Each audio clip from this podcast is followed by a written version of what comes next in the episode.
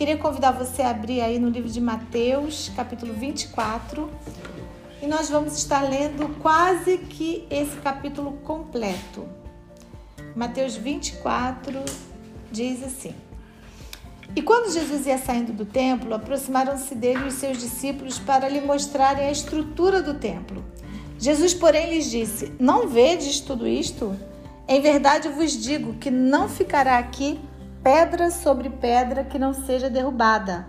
E estando assentado no Monte das Oliveiras, chegaram-se a ele os seus discípulos em particular, dizendo: Dize-nos quando serão essas coisas e que sinal haverá da tua vinda e do fim do mundo.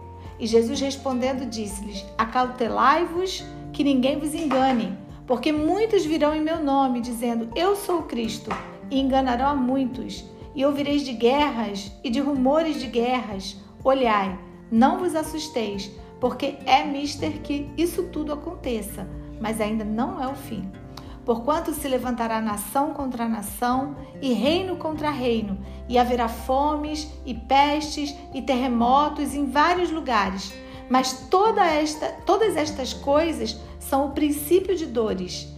Então visão de entregar para seres atormentados, e matar-vos-ão, e sereis odiados de todas as nações por causa do meu nome. Nesse tempo, muitos serão escandalizados e trair-se-ão uns aos outros, e uns aos outros se odiarão. E surgirão muitos falsos profetas e enganarão a muitos. E por se multiplicar a iniquidade, o amor de muitos esfriará. Mas aquele que perseverar até o fim, esse será salvo. E este evangelho do reino será pregado em todo o mundo, em testemunho a todas as nações, e então virá o fim. Quando, pois, virdes que a abominação da desolação de que falou o profeta Daniel está no lugar santo, quem lhe entenda, então os que estiverem na Judéia fujam para os montes e quem estiver sobre o telhado, não desça a tirar alguma coisa de sua casa.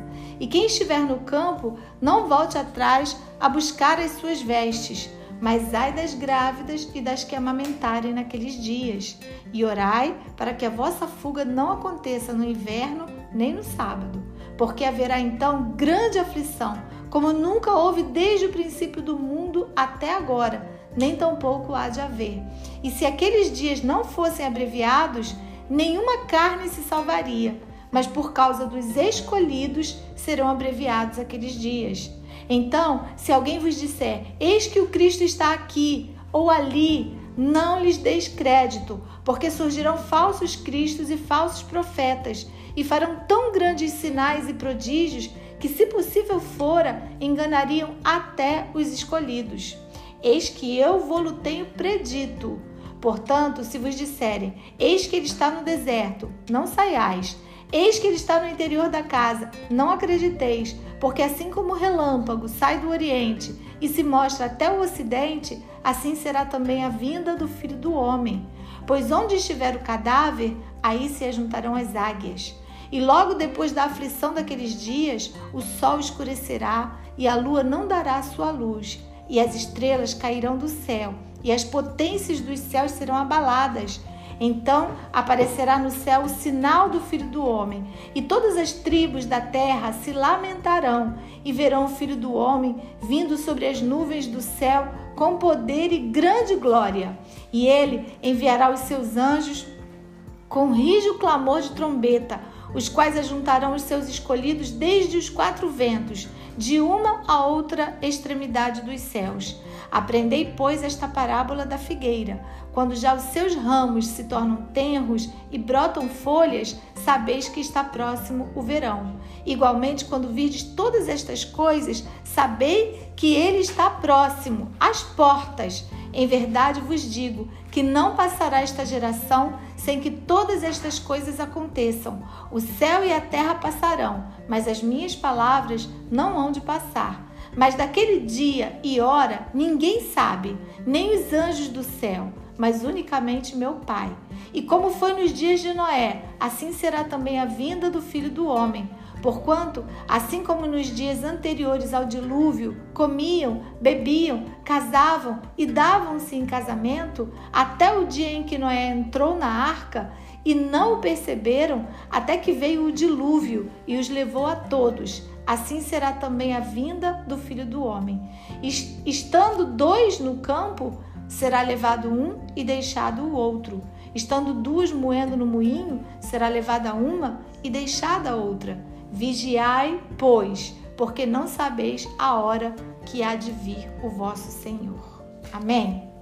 É uma leitura extensa, mas eu fiz questão de ler o capítulo completo para que pudéssemos entender todo esse contexto. Porque eu vou estar fazendo um paralelo aí com Mateus 24, que foi é, um panorama que Jesus deu, deu para os seus discípulos quando ele, eles perguntaram para ele, mestre, quando será isso e como acontecerá isso? Eles queriam saber sobre o tempo do fim, sobre o que iria acontecer lá na frente. Aí Jesus falou com eles tudo o que está escrito aqui que nós acabamos de ler. Mas eu quero fazer um paralelo com o que está aqui em Mateus 24 e o que está lá em Daniel 12, 4. Daniel 12, 4 e eu dei um tema para essa mensagem. E o tema dessa mensagem é Tempo do Fim. Por que tempo do fim? Porque eu quero trazer aqui para a igreja um alerta. Nós estamos vivendo tempos agora, como acabamos de conversar aqui, né? Tempos diferentes tempo de mudanças, tempo de coisas novas, tempos de grande crescimento da tecnologia, da informática, da ciência e de tantos outros ramos. Então é um tempo que nós precisamos, como igreja, nos posicionarmos e entendermos qual é o nosso papel. Então, tempo do fim é o tema dessa mensagem. E lá em Daniel 12:4 diz assim, olha: "E tu, Daniel, encerra estas palavras e sela este livro até o fim do tempo. Muitos correrão de uma parte para outra e o conhecimento se multiplicará. No último capítulo, Daniel é orientado a selar tudo. Olha o que o anjo disse para Daniel: sela este livro.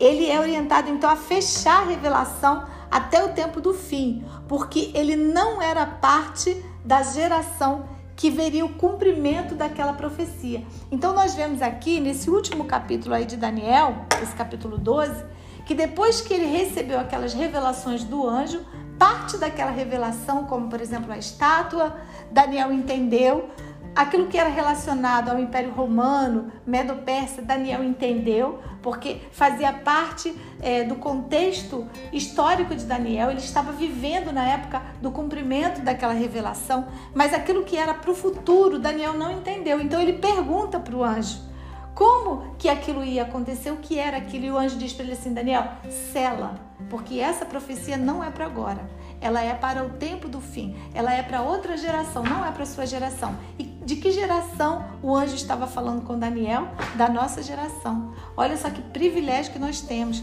Nós estamos vendo as profecias do tempo do fim se cumprirem na nossa geração. E aí, se nós formos lá no livro de Apocalipse, no último capítulo de Apocalipse também, lá no capítulo 22, no verso 10, João é instruído o contrário agora João é instruído a não selar as palavras desse livro. Diz assim: E disse-me: Não seles as palavras da profecia deste livro, porque próximo está o tempo. João aqui representa a igreja. Ele representa agora essa nova dispensação da graça. Porque é, a partir do momento que Jesus Cristo veio, morreu, ressuscitou, e aí surgiu a igreja, nós vemos que no Velho Testamento a igreja, ela não era chamada de igreja, ela era o povo escolhido de Deus, era Israel. Depois que Jesus veio, ela passou a ser constituída como igreja. Mas se nós formos olhar lá em Apocalipse, Apocalipse já fala do povo de Deus como a noiva, a noiva que está sendo preparada para se encontrar com o noivo, não é verdade? Então, é, para a igreja que será a noiva é essa palavra. Uma noiva que é, entendeu que o véu foi rasgado e que recebeu a revelação que foi derramada sobre nós através do Espírito Santo de Deus para esse tempo, para esse dia chamado hoje que nós vivemos aqui. Então, nesses últimos dias, Deus tem falado muito comigo é, eu tenho sido tocada pelo Senhor, eu tenho é, vivido pensando analisando, orando sobre três realidades que o Espírito Santo ministrou ao meu coração e são essas três realidades que eu quero compartilhar com a igreja hoje, com vocês que são a igreja hoje. Por isso eu também é, chamei essa mensagem aqui é, de tempo do fim, mas em três níveis diferentes de unção. Então essas três realidades são a realidade espiritual, a realidade real e a realidade virtual. Por isso que eu queria que os jovens estivessem aqui, porque é um assunto que vai interessar muito vocês, né? E, e uma das coisas mais lindas que o Espírito Santo faz na nossa vida é que mesmo que nós não tenhamos grandes conhecimentos científicos, grandes capacitações é, filosóficas, é, Deus, através do Espírito dele, que é poder, ele derrama sobre nós um conhecimento que é sobrenatural. E ele nos capacita para entender aquilo que os grandes, os formados, os inteligentes, os sábios não conseguem entender. Não é verdade? Porque o conhecimento que vem do Espírito Santo não é um conhecimento baseado em sabedoria humana, como disse o apóstolo Paulo mas é um conhecimento baseado no poder de Deus. Então, essas três realidades que eu comecei a observar, vamos lá primeiro na realidade espiritual. Em 1 Coríntios 2, 14 e 15, diz assim: As pessoas que não têm o Espírito não aceitam as verdades que vêm do Espírito de Deus, pois lhes parecem absurdas e não são capazes de compreendê-las. Porquanto elas não são discernidas, perdão, elas são discernidas espiritualmente. Contudo, aquele que é espiritual pode discernir todas as coisas e ele mesmo por ninguém é compreendido. Então, repetindo, olha, as pessoas que não têm o espírito não aceitam as verdades que vêm do espírito de Deus, pois lhes parecem absurdas e não são capazes de compreendê-las, porquanto elas são discernidas espiritualmente. Contudo, aquele que é espiritual pode discernir todas as coisas e ele mesmo por ninguém é compreendido. Então, o mundo espiritual, ele não é um mundo que qualquer pessoa compreende. Por quê? Porque é um mundo que só tem discernimento dentro dele quem é espiritual. Quem não é espiritual acha que as coisas espirituais são absurdas. Quando você ouve o testemunho, por exemplo, de uma pessoa que viveu um milagre, quem conhece Deus se maravilha com aquele milagre, não é? Fica, tem gente que fala assim, ai, fiquei até arrepiado, né, com aquele milagre e chora. Mas quem não conhece Deus fica procurando uma justificativa lógica para aquele milagre e não dá crédito a Deus. Não direciona, não condiciona aquele milagre a uma ação sobrenatural de Deus. Por quê? Porque no mundo espiritual as coisas só se discernem espiritualmente. Mas nós vivemos no mundo espiritual e mais, nós entendemos que nós pertencemos a esse mundo espiritual. Nosso mundo, nossa casa não é aqui. Nós estamos aqui de passagem, indo para esse lugar que será a nossa morada. E nós vivemos também nesse mundo espiritual porque nós entramos ali nesse lugar de intimidade com Deus e ali nós oramos, ali nós é, temos a, a palavra de Deus para nossa meditação, aconselhamento, direção, e nós temos essa relação de intimidade com Deus. Mas além da nossa vida espiritual, nós também temos uma outra realidade, que é, né, a realidade real. Parece que eu estou sendo redundante, mas é verdade. É a nossa realidade real, é aquilo que existe e que se pode ver, perceber ou expressar presencialmente. Acontece que, observando a humanidade, eu percebi que a nossa realidade real ela tem sido restrita a quê? As nossas necessidades fisiológicas: comer, beber e dormir. Vocês já perceberam isso? É, são as únicas coisas basicamente que nós temos feito presencialmente comer, beber e dormir, porque todas as outras coisas agora nós estamos jogando para outra realidade. E qual é a outra realidade? A realidade virtual. Porque na realidade virtual hoje nós estamos trabalhando, nós estamos estudando, nós estamos nos relacionando, nós estamos até comendo, eu posso até dizer que a gente está comendo ali também, porque a gente come os conteúdos, né? Pode comer coisa boa e pode comer coisa ruim ali. Mas ali nós estamos é, cumprindo grande parte da nossa agenda diária. Ou você está ali trabalhando, ou você está ali estudando, ou você está ali no momento de lazer também. O seu lazer é sempre, você está sempre diante de uma tela. Quer seja a tela da televisão, a tela do seu smartphone, a tela do computador.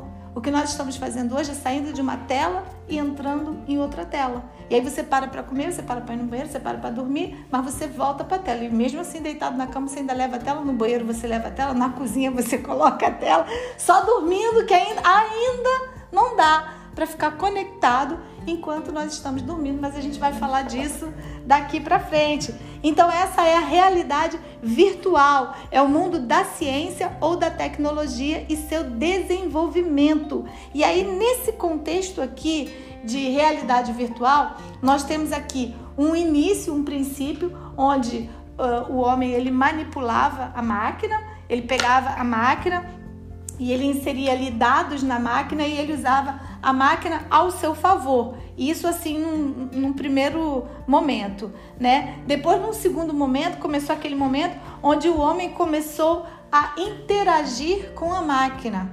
Ou o homem já sentiu assim é, uma necessidade de avançar mais e de imergir dentro da máquina. E aí entrou aquela era do 3D. Lembram aqueles óculos que existe ainda, né? Mas que no começo era muita novidade, onde você colocava aquele óculos e você entrava ali dentro daquele mundo virtual e você caminhava e tocava nas coisas.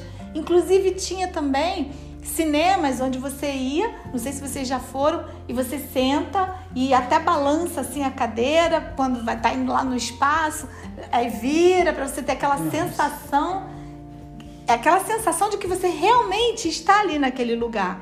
Inclusive existem lugares onde eles têm, por exemplo, se você vê uma aranha, ali tem uma aranha de plástico, você coloca a mão na aranha, você vai até lá e ele te leva. Então é tudo muito assim real virtualmente. Parece que é uma realidade, mas não é uma realidade. Aquilo ali se trata de uma realidade virtual, como diz aqui o nome, não é verdade? E nós estamos avançando ainda. Nós estamos avançando agora para sair dessa imersão onde o homem ele queria ou ele quis e ele conseguiu entrar dentro da máquina, porque esse sempre foi o desejo do homem. Por que, que o videogame atrai tanto a humanidade? Porque o videogame é uma imersão dentro da máquina. Eu fico vendo o Azaf é, jogar e eu vejo que ele é um personagem. Eles escolhem ali um personagem, formam o seu personagem, inclusive, com a aparência que quiser, e depois entra dentro de um carro, uma moto, um skate, ou o que seja, e ele comanda aquele boneco. Então ele se sente lá dentro da máquina. É a imersão. Exatamente. Mas agora a gente está em uma outra geração que está crescendo, que é a inversão. Ou seja, agora já o homem não coloca só os dados na máquina, ele não entra dentro da máquina, mas agora a máquina está entrando dentro do homem. E aí nós temos aqui um, uma outra mudança muito grande da tecnologia e uma mudança muito grande também é, naquilo que vai ser os resultados para a humanidade que é a inversão, é a máquina dentro de você. Nós já temos é, um estudo da máquina em relação ao ser humano que é a inteligência artificial. E a inteligência artificial ela veio justamente para isso, para estudar o ser humano. Embora o ser humano esteja estudando a inteligência artificial, e nós podemos ver isso, por exemplo, no aplicativo da Netflix. Quando você entra na Netflix, ela te dá aí opções de alguns uh, é, é, alguns membros da família serem ali personalizados, né? O rostinho. E quando você entra, a primeira coisa que a Netflix pergunta é: quem está assistindo? Quem é você? Quem está aí? Não é verdade? Aí você fala: é o, o Eduardo, é a Alexandra. E aí ele diz assim: ah, então para você eu tenho esse e esse filme. Né? Se for o Tiago, eu tenho esse filme. Mas se for a Júlia, eu tenho outros filmes para oferecer para a Júlia. Se for o Vitor, é, é outros filmes diferentes. Por quê? Porque a inteligência artificial da Netflix ela está preparada para estudar o seu perfil. quem é você, o que, que você assiste, o que, que você gosta. E quando você entra, ela já te coloca ali os filmes que provavelmente você vai gostar de ver. Ou baseando-se em alguns filmes que você já viu, ela te oferece outros que são parecidos. Isso se chama inteligência artificial. E nós temos entrado muito nesse mundo e nós estamos cada vez nos envolvendo mais com esse mundo. E aí isso vai crescendo, isso vai crescendo a tal ponto que agora é, está chegando aí a tecnologia 5G. E eu estive estudando um pouco sobre isso e agora recentemente eu tive vendo algumas entrevistas, algumas entrevistas é, do Elon Musk, né? Vocês devem conhecer o Elon Musk.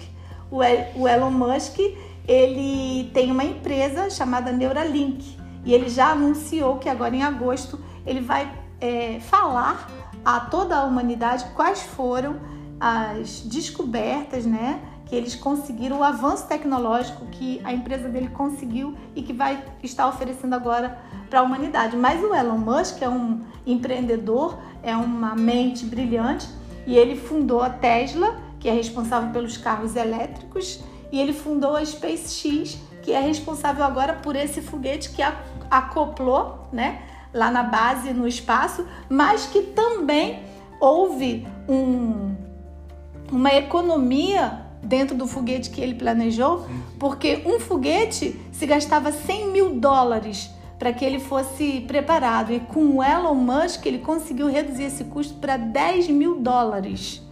Então ele é uma mente brilhante.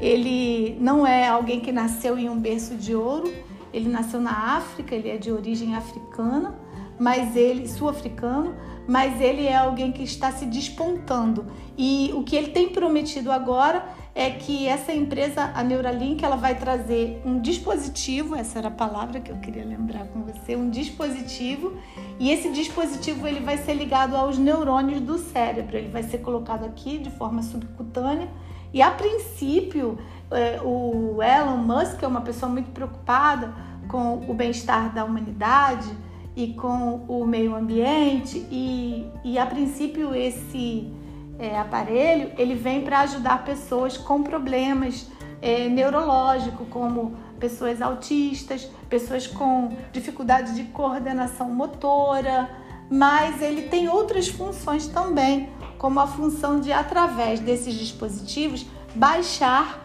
download na mente humana de conhecimentos, como por exemplo, você quer aprender inglês, então você não vai precisar mais fazer um curso de inglês.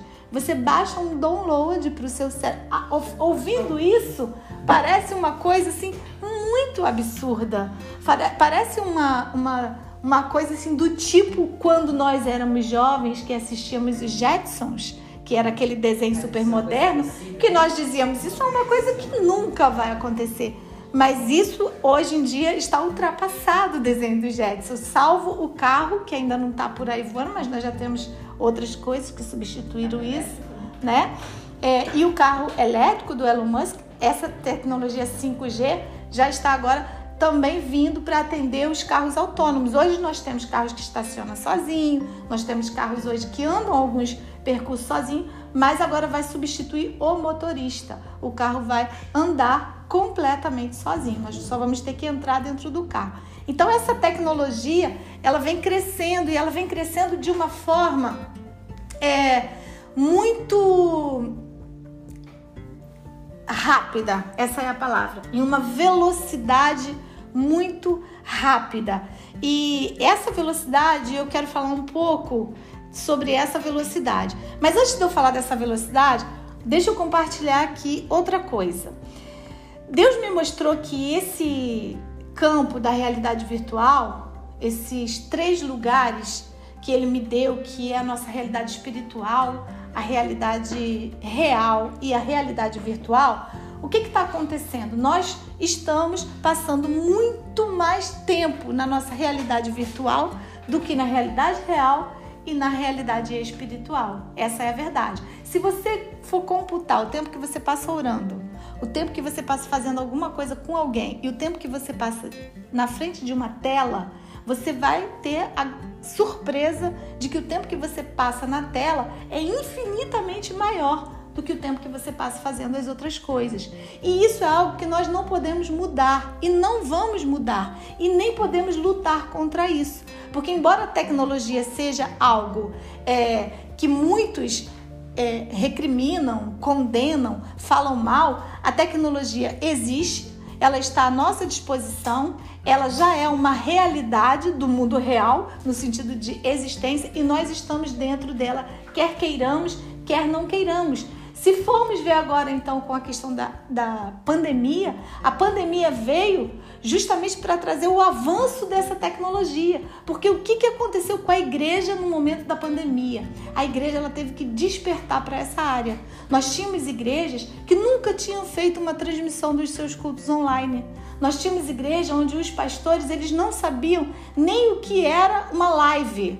Tinha gente que falava life né?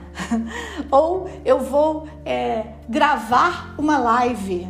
Como que alguém grava uma live se a live é ao vivo, né? Então toda essa questão fez com que a igreja ela despertasse e a igreja tivesse que aceitar e muitos pastores e eu falo isso de, por experiência própria, muitos líderes religiosos, o que, que eles precisaram fazer? Eles precisaram correr para os seus filhos para que os seus filhos os ajudassem a fazer a gravação, a fazer a edição. Por que isso? Porque nós estávamos atrasados em relação à tecnologia, a essa realidade virtual. Antigamente, inclusive, existiam algumas denominações, eu não vou citar aqui, mas que diziam que, por exemplo, a televisão era do diabo, que não podia ter televisão em casa, porque e aí não estava muito errado não, porque o conteúdo que a televisão oferece hoje em dia é um conteúdo de manipulação. Hoje a mídia é usada para manipular o povo, todo mundo sabe disso.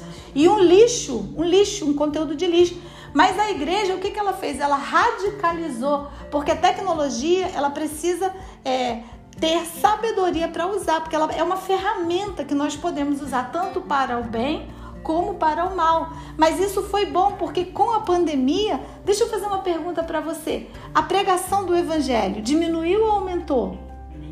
Aumentou. A qualquer momento que nós abrimos aí as redes sociais, nós vemos alguém pregando ao vivo uma palavra, a quantidade de pessoas que subiram nas plataformas foi impressionante. Isso só foi ruim para aquele grupo é, de pessoas restritas que antes tinham mais eminência na, nas redes sociais, porque eles estavam mais acostumados com a tecnologia, então eles apareciam mais. Hoje você vê pessoas simples, membros de igreja, que abriram o seu canal, que começaram a falar sobre é, o evangelho, que criaram bate-papo, que começaram a ministrar a palavra. Por quê? Porque Deus tem dado conhecimento aos simples.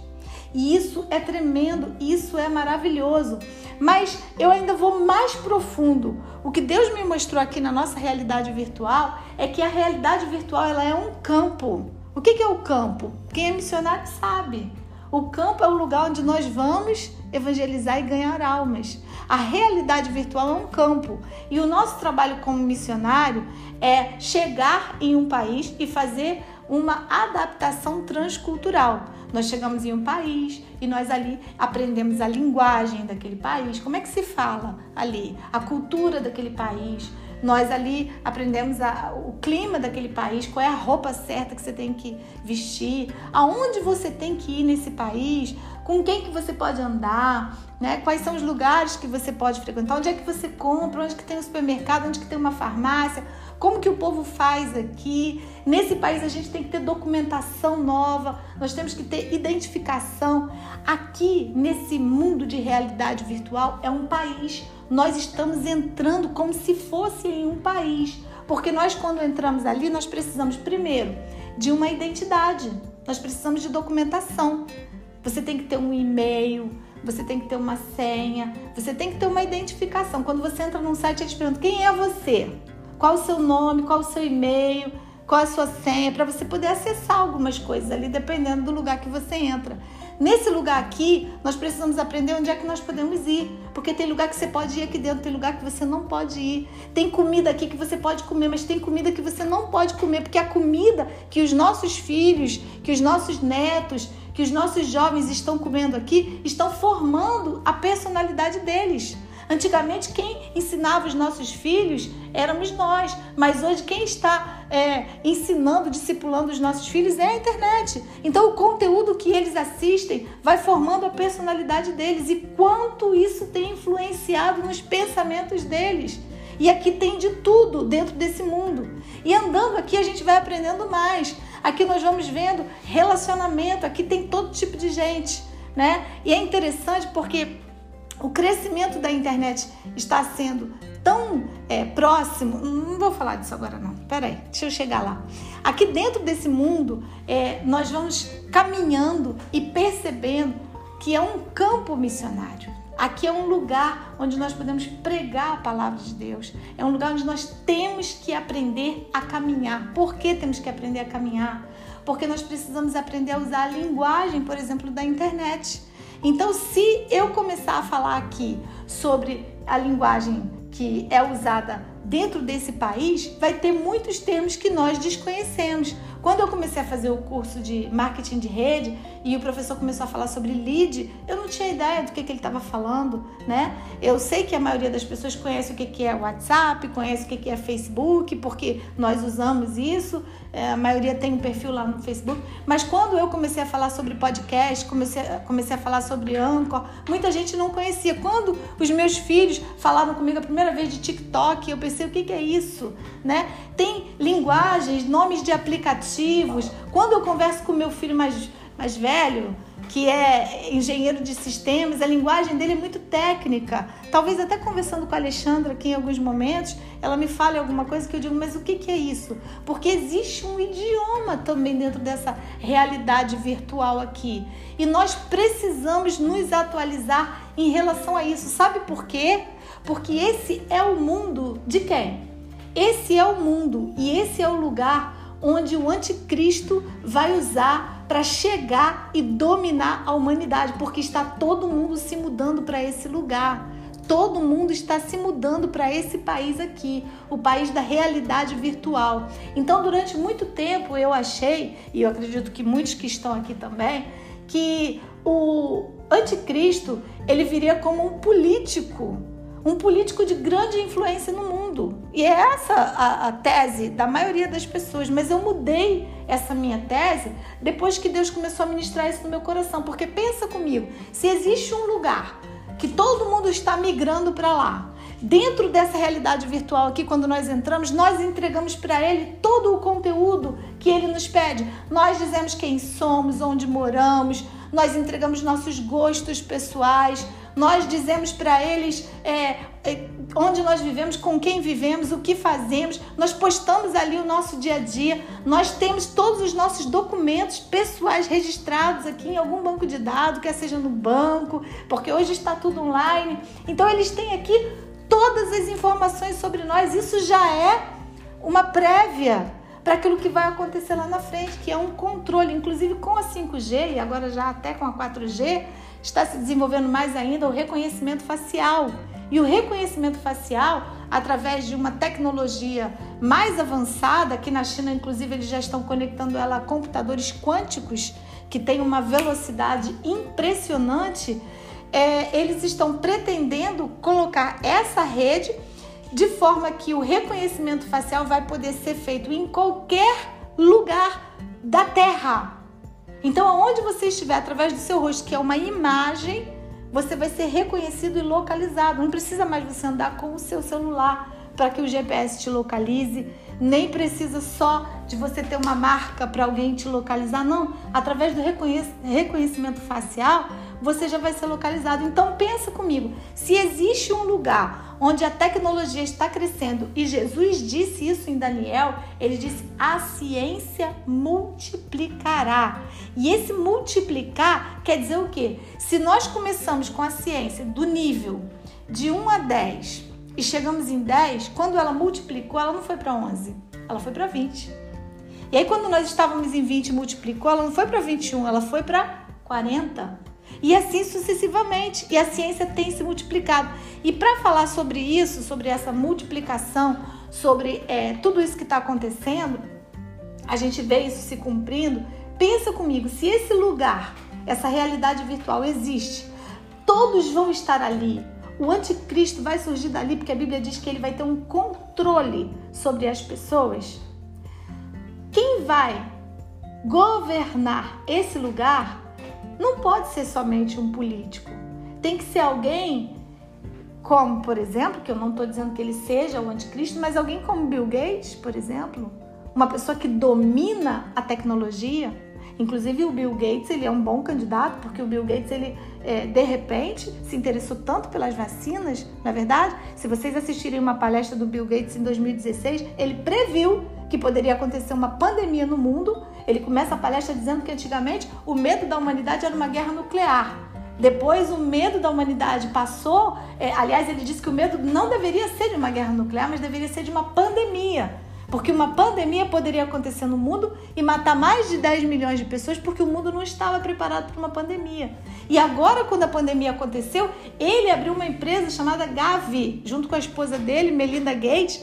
E nessa empresa, olha que coisa interessante, porque essa empresa também tem parceria com a Mastercard, porque a gente sabe que na, no momento que o anticristo se manifestar, ele vai controlar o quê? Ele vai controlar a tecnologia a saúde, a segurança e a economia, porque a Bíblia diz que não comprarão, nem, não poderão comprar nem vender. E a questão da saúde, desde o começo o controle sempre foi através da saúde, porque eles dizem que os dispositivos que nós usamos é, por exemplo, para ver as batidas do seu coração, né? Aqui em Portugal, por exemplo, existe uma pulseirinha que os idosos usam, e essa pulseirinha, ela tem um dispositivo de controle de alguns sintomas desses idosos e ele é conectado a uma rede de telefone daqui da cidade, onde quando essas pessoas que estão monitorando vê que tem alguma alteração nessa pulseirinha, eles ligam para a casa do idoso. Se o idoso não atender, eles ligam para um é, parente, para que esse parente vá lá e possa ver o que está acontecendo com esse idoso, se ele caiu de repente, né? Só os idosos que moram sozinhos que têm essa pulseira. Existe uma outra também que é de localização que eles oferecem de graça para menores de 12 anos, se os pais quiserem. Você, para suas crianças, se quiser colocar essa pulseirinha, ela aqui em Portugal existe e é de graça. Então a gente vai vendo surgindo coisas, olha quantas coisas vão surgindo. Mas eu queria chamar a atenção aqui para a gente respaldar o que eu estou falando na palavra, que diz assim: olha, se nós pegarmos aí a parte B desse versículo de Daniel, diz assim: muitos correrão de uma parte para outra. Olha o que ele fala, esse correr. Vai haver uma correria. Ele está falando aqui de é, locomoção, está falando de transporte. Muitos correrão de uma parte para outra. E o conhecimento multiplicará. Multiplicará. É, Daniel 12. Então, é, eu, eu só queria que vocês ficassem com essa parte aqui, olha. Muitos correrão de uma parte para outra. Nós vamos ver aqui a profundidade das revelações que Deus deu a Daniel. E aí eu quero que você entenda a importância dessa predição aqui que Deus deu para ele. Né? Por isso que eu pesquisei e eu trouxe hoje alguns exemplos aqui que vai ajudar a gente a ter clareza nessa palavra. Por exemplo, olha, em 1789, George Washington levou oito dias, olha isso, para se deslocar 350 quilômetros de sua casa até a cidade de Nova York para tomar posse. Então, ele se deslocou 350 quilômetros em oito dias.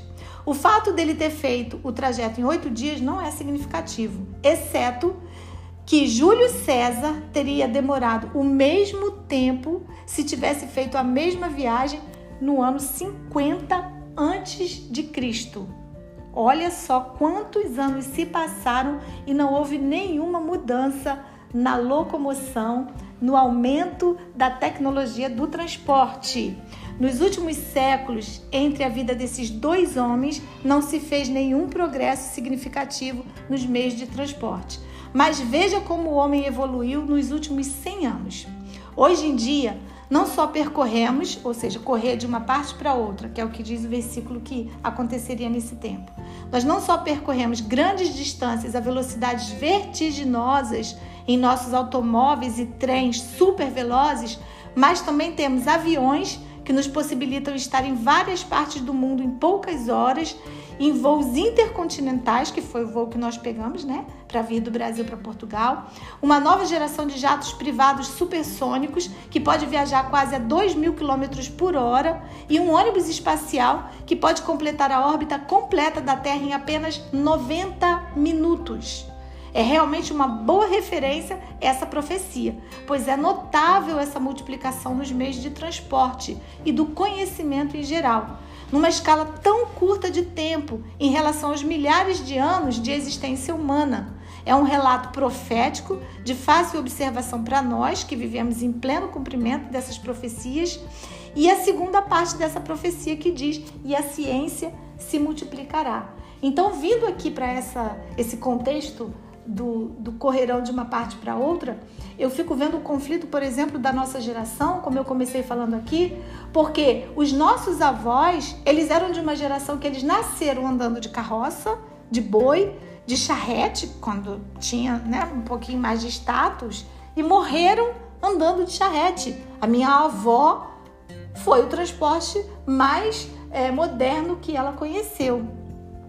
Mas nós nascemos numa época em que nós andamos de charrete. Eu já andei de charrete, eu já andei de carro de boi, mas eu também já andei de avião.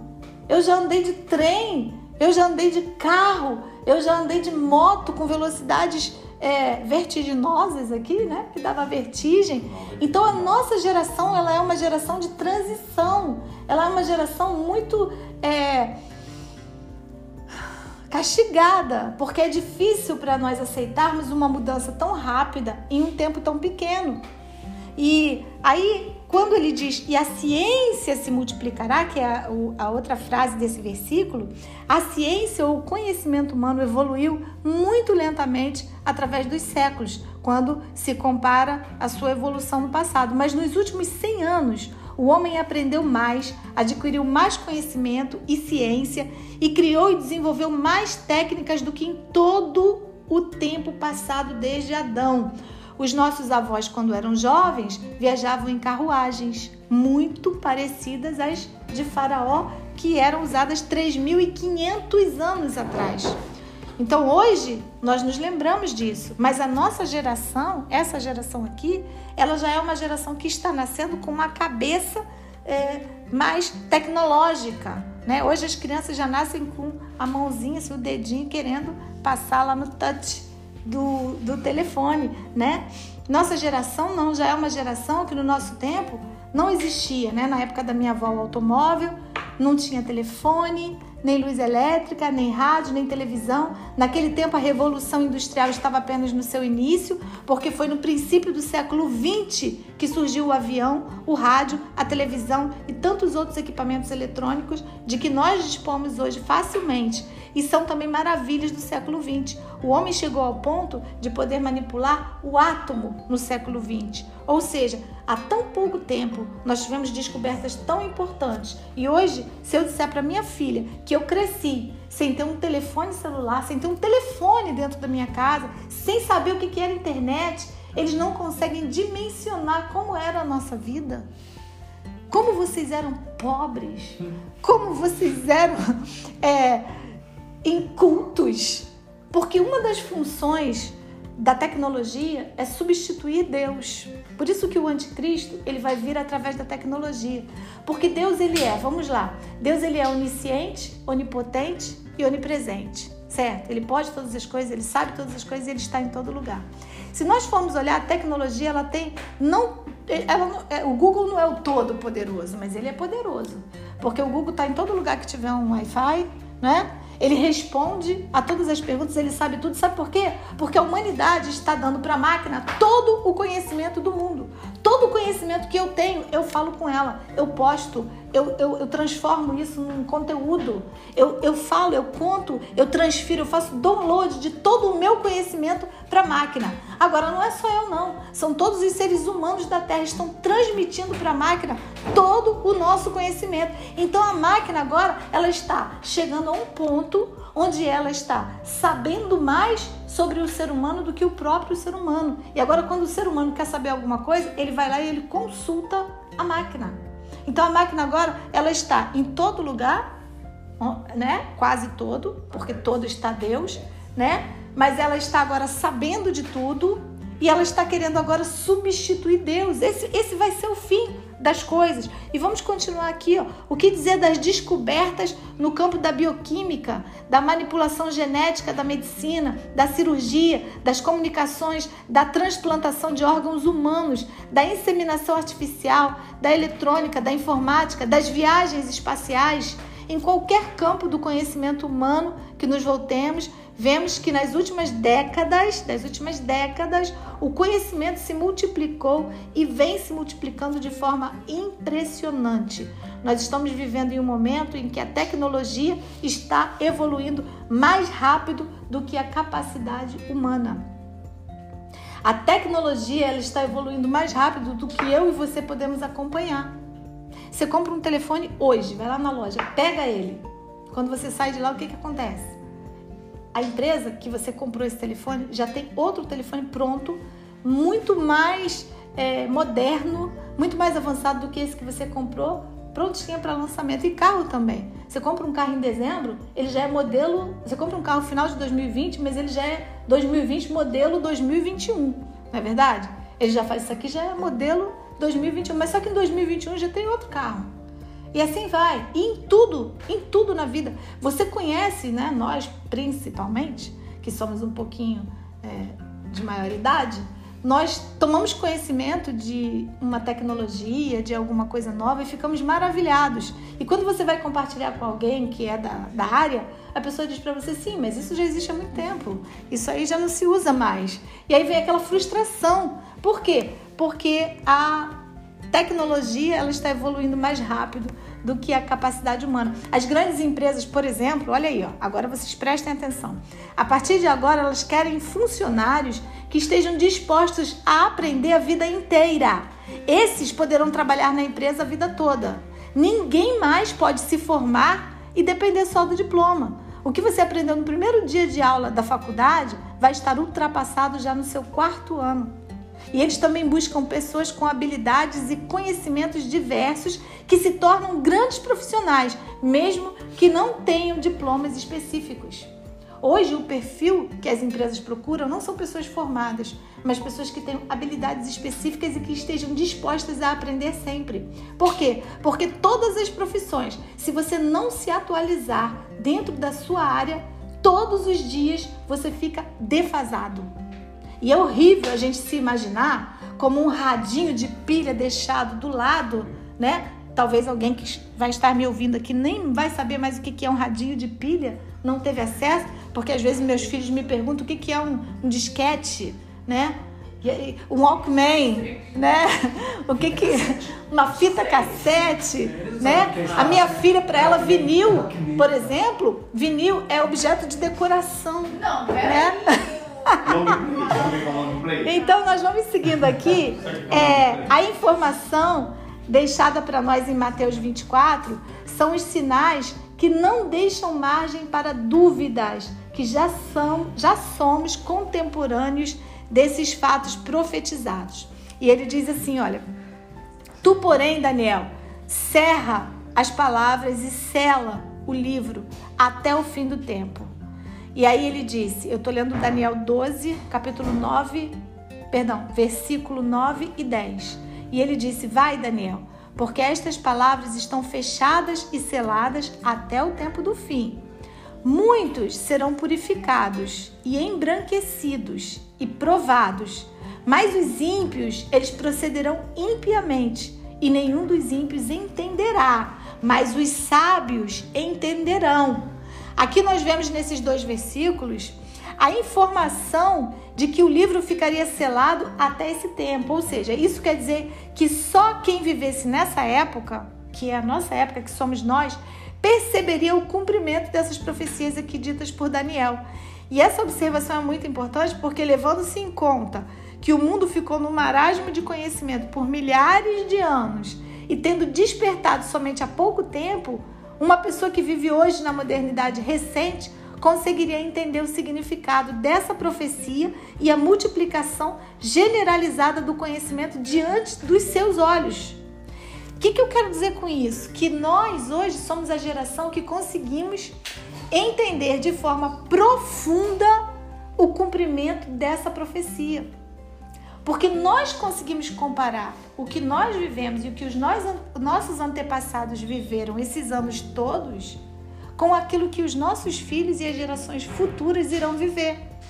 Existe um abismo de distanciamento muito grande, mas é só a ponta do iceberg daquilo que está para vir.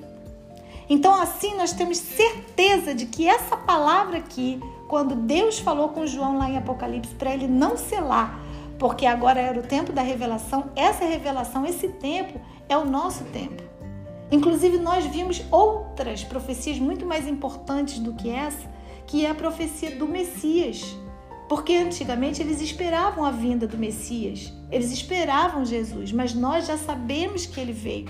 Nós já vimos o que aconteceu. Nós já vimos que ele morreu por nós, que ele ressuscitou. Nós já vimos a igreja ser estabelecida. Nós já vimos muita história, muita profecia se cumprir. E agora nós estamos vivendo no cumprimento da nossa profecia. É a nossa vez. É a vez do livro das revelações. E conforme o tempo vai passando e chega o tempo das profecias se cumprirem, Deus vai revelando para os seus filhos. Ele vai abrindo aqui para nós.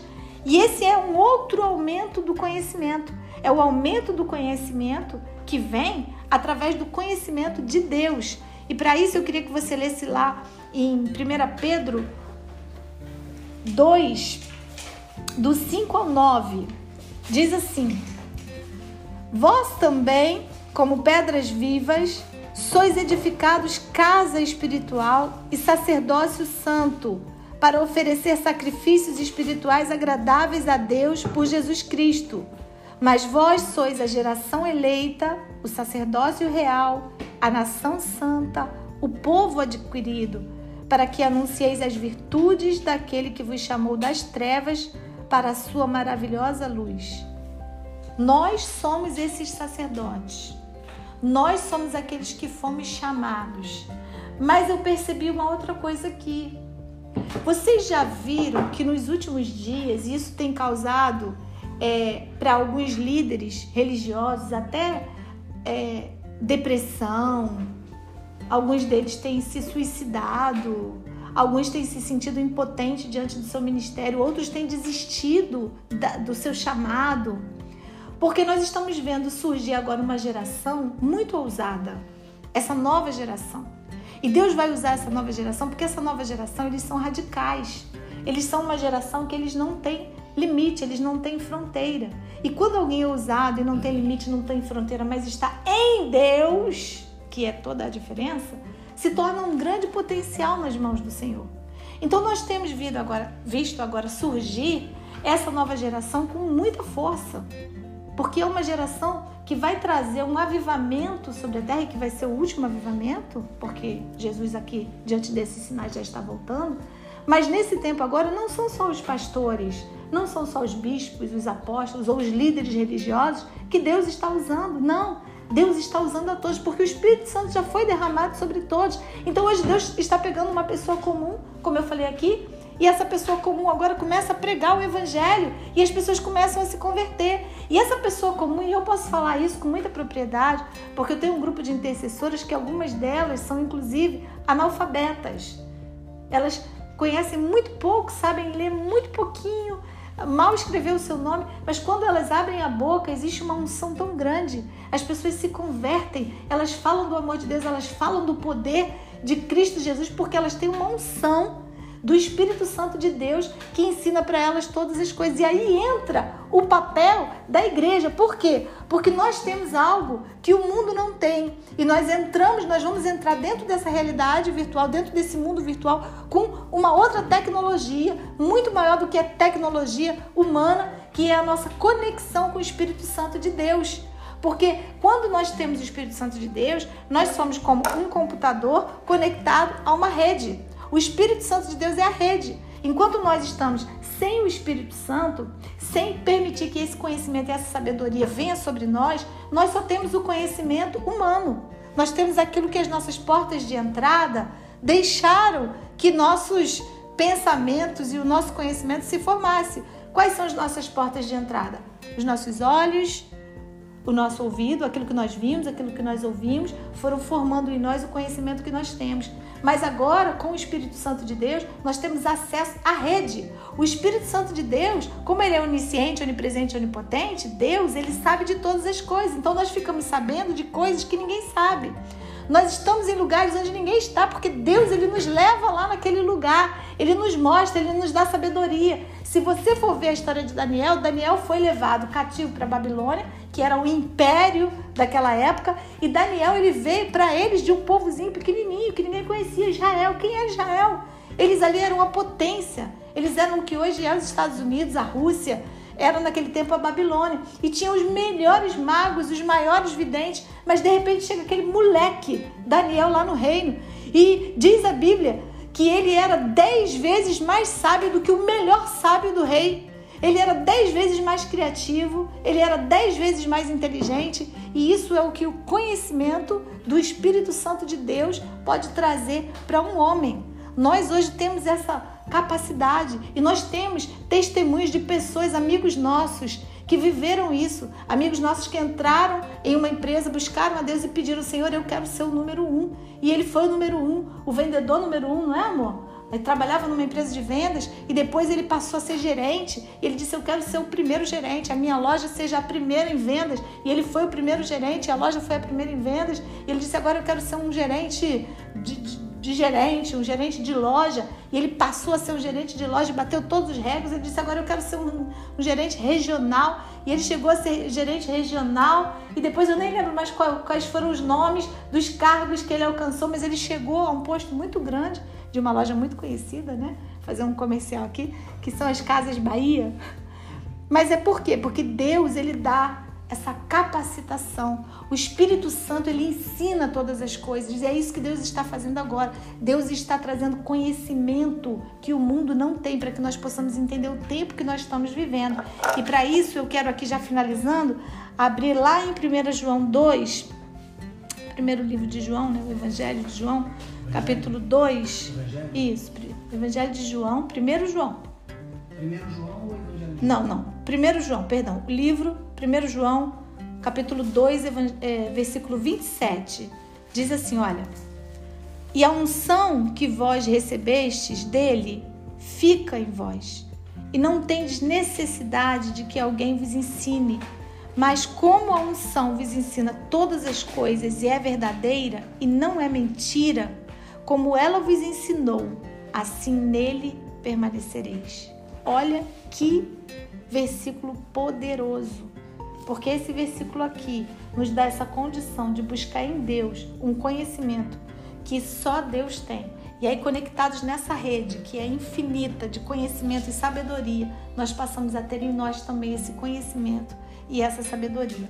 Então, nesse tempo, Deus está capacitando pessoas para pregar a sua palavra como nunca antes foi visto. A sede e a fome que tem levado as pessoas a estudarem a Bíblia tem feito surgir uma geração de pessoas que não são pastores ou líderes, mas que estão pregando e ganhando almas para Jesus como se fossem. Para isso, você vai precisar entrar no mundo do conhecimento. Então, você vai precisar estudar mais, se atualizar e mudar a sua mente em relação a muitas coisas ao seu redor. Meu desafio é que essa mudança comece na forma de você evangelizar. Por quê? Porque Deus vai nos dar agora estratégia para nós levarmos o mundo espiritual para o mundo virtual. Essa semana eu estava conversando com uma pessoa e ela falando comigo sobre um Uber que ela estava evangelizando.